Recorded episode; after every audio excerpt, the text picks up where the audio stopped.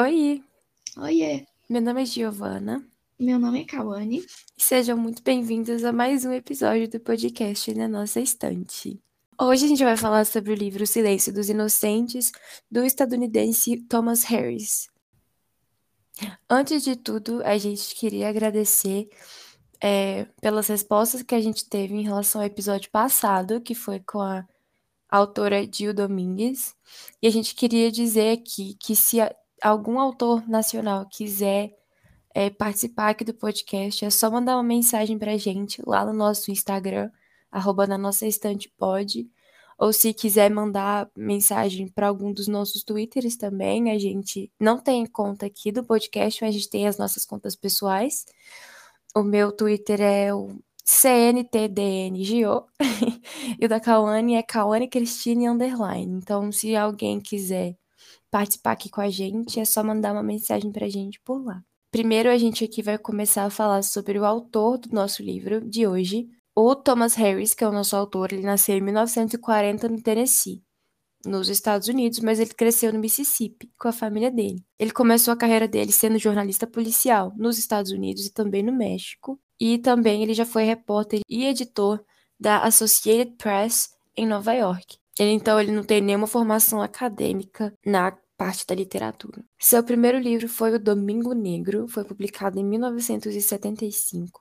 Depois foi O Dragão Vermelho, Silêncio dos Inocentes, que é o nosso livro de hoje, e o Hannibal. Em 2010, o livro Silêncio dos Inocentes conquistou o primeiro lugar na lista do Top 100 Killer Thrillers. O Dragão Vermelho tem um filme lançado em 2002, Silêncio dos Inocentes foi lançado em 91, o filme também, e Hannibal, que é o terceiro, foi lançado em 2001 e tem uma série de 2013 também da NBC com três temporadas. Então, é, o escritor norte-americano foi quem criou o Hannibal no meio literário. Ele escreveu cinco livros na vida, sendo que apenas um não é sobre o psiquiatra, né, que é o Hannibal. E esse livro é O Domingo Negro. É, o primeiro livro lançado com essa temática foi O Dragão Vermelho, foi quando iniciou a história com o Hannibal. E em 1988, o autor terminou seu maior sucesso, que foi O Silêncio dos Inocentes, que mais tarde teria uma adaptação cinematográfica. Devido a essa estrondosa crítica positiva, o Thomas só voltou a escrever sobre o personagem em 1999, finalizando assim a trilogia com o Hannibal. E, e mesmo que ele tenha conseguido, né, fazer uma perso a personalidade do Hannibal bem definida, ele sentia que ainda existia uma lacuna sobre a infância e criação dele. Então, em 2006, ele publicou a história de antes, né, que é o Hannibal, a origem do mal. Agora, dando uma sinopse geral do livro. A gente tem aqui um assassino em série chamado Buffalo Bill, e ele já matou cinco mulheres em diferentes é, localidades nos Estados Unidos. Então, a nossa personagem principal, a Clarice Starling, ela é uma aluna na academia do FBI. E ela é então convocada pelo Jack Crawford, que é o chefe do Departamento de Ciência do Comportamento. E a missão dela é interrogar o Hannibal Lecter, que é um psiquiatra muito brilhante e assassino em série, que está sendo mantido numa ala de segurança máxima num hospital. Então, o objetivo dela é alimentar o banco de dados do FBI com informações para que ela consiga no futuro, né, conseguir capturar o Buffalo Bill. E descobrir várias coisas que possam ajudá-la a formar um perfil de serial killer. Em muito livro de investigação, a gente está acostumado a ver um personagem que está tomando frente das investigações, que sabe de tudo. É um personagem que já tem muita experiência, um personagem que ele bate o olho e já identifica algum erro, ele já sabe de tudo. Mas aqui a gente tem uma personagem que é completamente o oposto disso. A gente tem uma pessoa muito inteligente, a Clarice, que ela tem um grande potencial, mas ela não tem quase experiência nenhuma em campo. Então a gente vê que ela é realmente, ela é realmente uma personagem em construção. Então, ela é bem diferente de todos os outros investigadores, no caso, que tratam é, as vítimas como um corpo na maca para ser dissecado e identificar alguma coisa. Não. A Clarice, como ela também não tem muita experiência, a gente vê é, a sensibilidade dela diferente de um ambiente completamente masculino, né? Ela é, tipo, a única mulher que tá ativamente nesse caso aqui.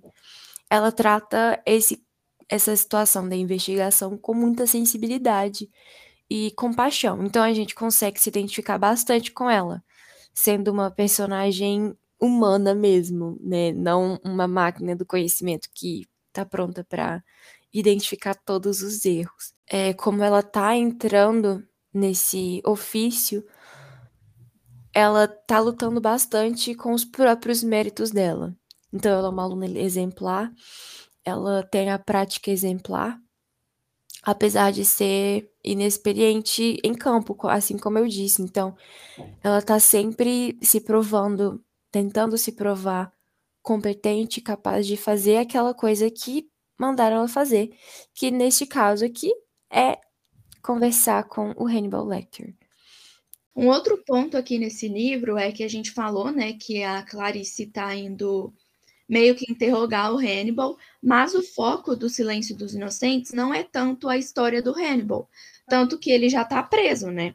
Porque o objetivo aqui é capturar o Buffalo Bill. O Hannibal tem um papel importante, né? Porque ele ajuda é, com algumas informações e tudo mais, mas ele não é o foco do livro, né? porque a gente tem outros livros que têm como objetivo contar a história dele. A personalidade do Hannibal é conhecida no meio como Hannibal the Cannibal, Hannibal Canibal. Então a gente tem a ideia de que ele foi preso, né, pelos crimes dele de serial killer como canibal. Mas, como a Kawane acabou de falar, a gente não tem muita explicação, porque não é o foco da história. Mas o Hannibal, The Cannibal, ele é um psiquiatra brilhante. Ele é uma pessoa extremamente inteligente e observador. Então, ele tem acesso às notícias do mundo através de jornais que são fornecidos para ele dentro da prisão, mas ele só tem acesso a isso. Então, ele estava sabendo dessa investigação do Buffalo Bill. Como ele era um profissional sensacional, o FBI achou justo buscar a ajuda dele para ajudar a formar esse perfil do assassino.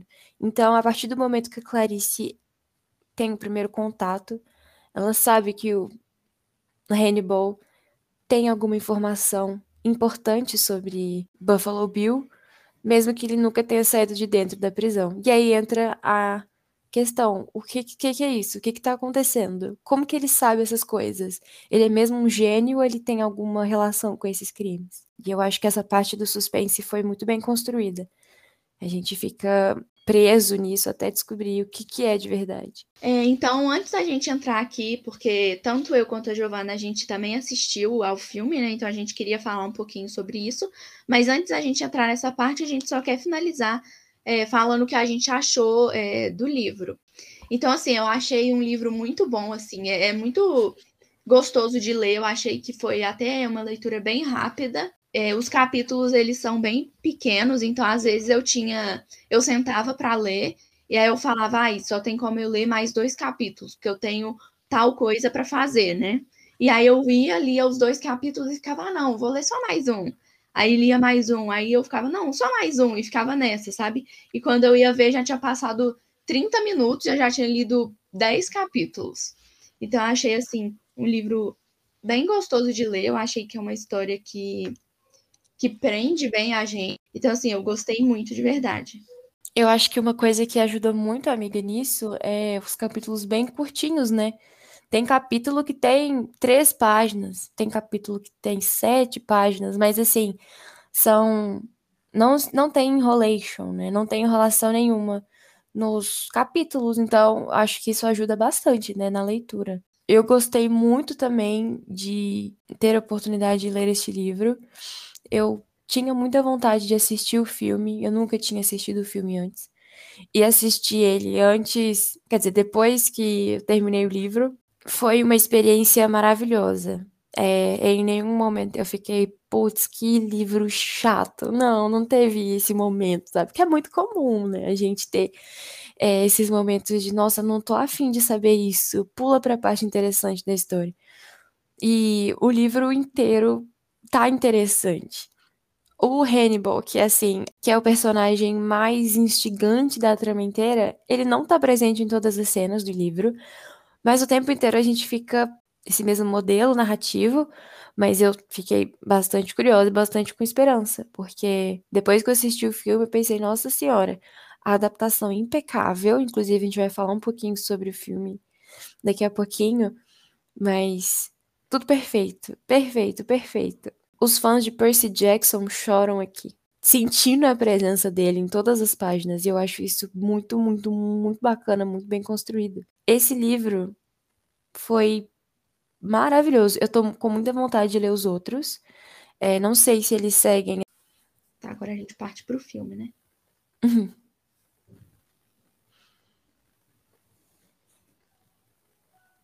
Tá. É.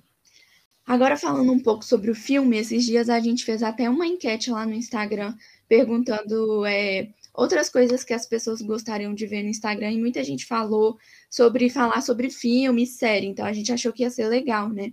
Falar um pouquinho aqui do filme, já que tem tudo a ver. Então, assim, o filme eu acho que é um filme que todo mundo já ouviu falar, né? Eu acredito que a maioria das pessoas já tenham até assistido, mas se não assistiu, já ouviu falar, com certeza. Porque é um filme, assim, que todo mundo fala super bem. Inclusive, o filme já ganhou cinco Oscars. Uma, a primeira coisa que eu gostaria de falar é que a adaptação foi praticamente impecável. Na verdade, foi impecável, mas praticamente idêntica ao livro. É, os diálogos quase inteiros eram escritos completamente iguais ao livro. Era muito gostoso de ver isso, muito prazeroso para quem lê o livro, assistir o filme e ver, meu Deus, certinho, tá tudo idêntico, perfeito aqui. A gente vê, claro, é, a adaptação para o cinema, né? Então algumas coisas são mais para cinema, é, então alguns diálogos são minimizados, né? São enxugados para poder caber, porque é um livro de 336 páginas, completamente adaptado para o cinema, né? Então, assim, algumas coisas foram cortadas, mas não perderam a essência da história em momento algum.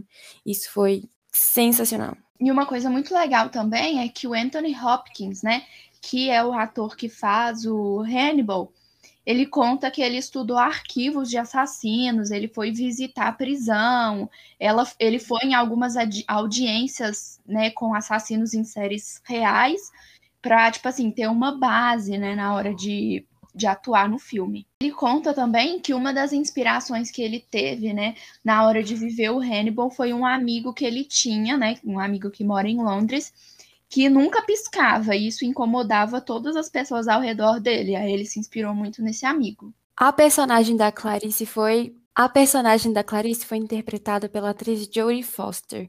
E ela contou que a primeira cena que o Lecter, que é o Dr. Lecter Hannibal, encontra com a Clarice, tem uma parte em que ele tem um estranhamento com a Clarice porque ela tem um sotaque sulista estadunidense. É de entendimento que esse personagem do Hannibal ele causa muito desconforto nas pessoas. Então, quando ele começou a zoar o sotaque da Clarice, a Jodie Foster, a própria atriz, ela ficou muito incomodada. E dá pra ver no filme as caras que ela faz, a linguagem corporal dela mostra que ela ficou realmente muito incomodada e depois a gente descobre que aquilo não foi atuação, que o Anthony Hopkins, ele trouxe essa zoação do sotaque dela intencionalmente, de improviso. Então, o desconforto ali não era apenas o personagem que trazia, né? Era até o próprio ator. Sim, depois ela até agradeceu ele, né, na hora que ela percebeu. Porque ela viu que aquilo não estava no script, né, do filme. Tipo assim, o que, que esse homem tá falando, meu Deus? Aí ela sacou o que, que tinha acontecido. E depois ela foi até agradecer ele, né, pela, pelo improviso que deu super certo. Nessa mesma cena, o Hopkins, ele comenta que ele teve que ficar olhando diretamente para a câmera o tempo inteiro, porque a câmera ficava movendo em direção à visão dele. E aí ele entendeu que ele tinha que retratar o personagem como se ele fosse uma pessoa que soubesse de tudo que está acontecendo. Ou esse personagem tendo esse controle da situação, sabendo de tudo que está acontecendo, olhando para a câmera, deixa a gente tendo a sensação que ele está realmente sabendo de tudo aquilo e nós somos os próximos ali. Tive essa impressão, achei muito, muito bem jogado.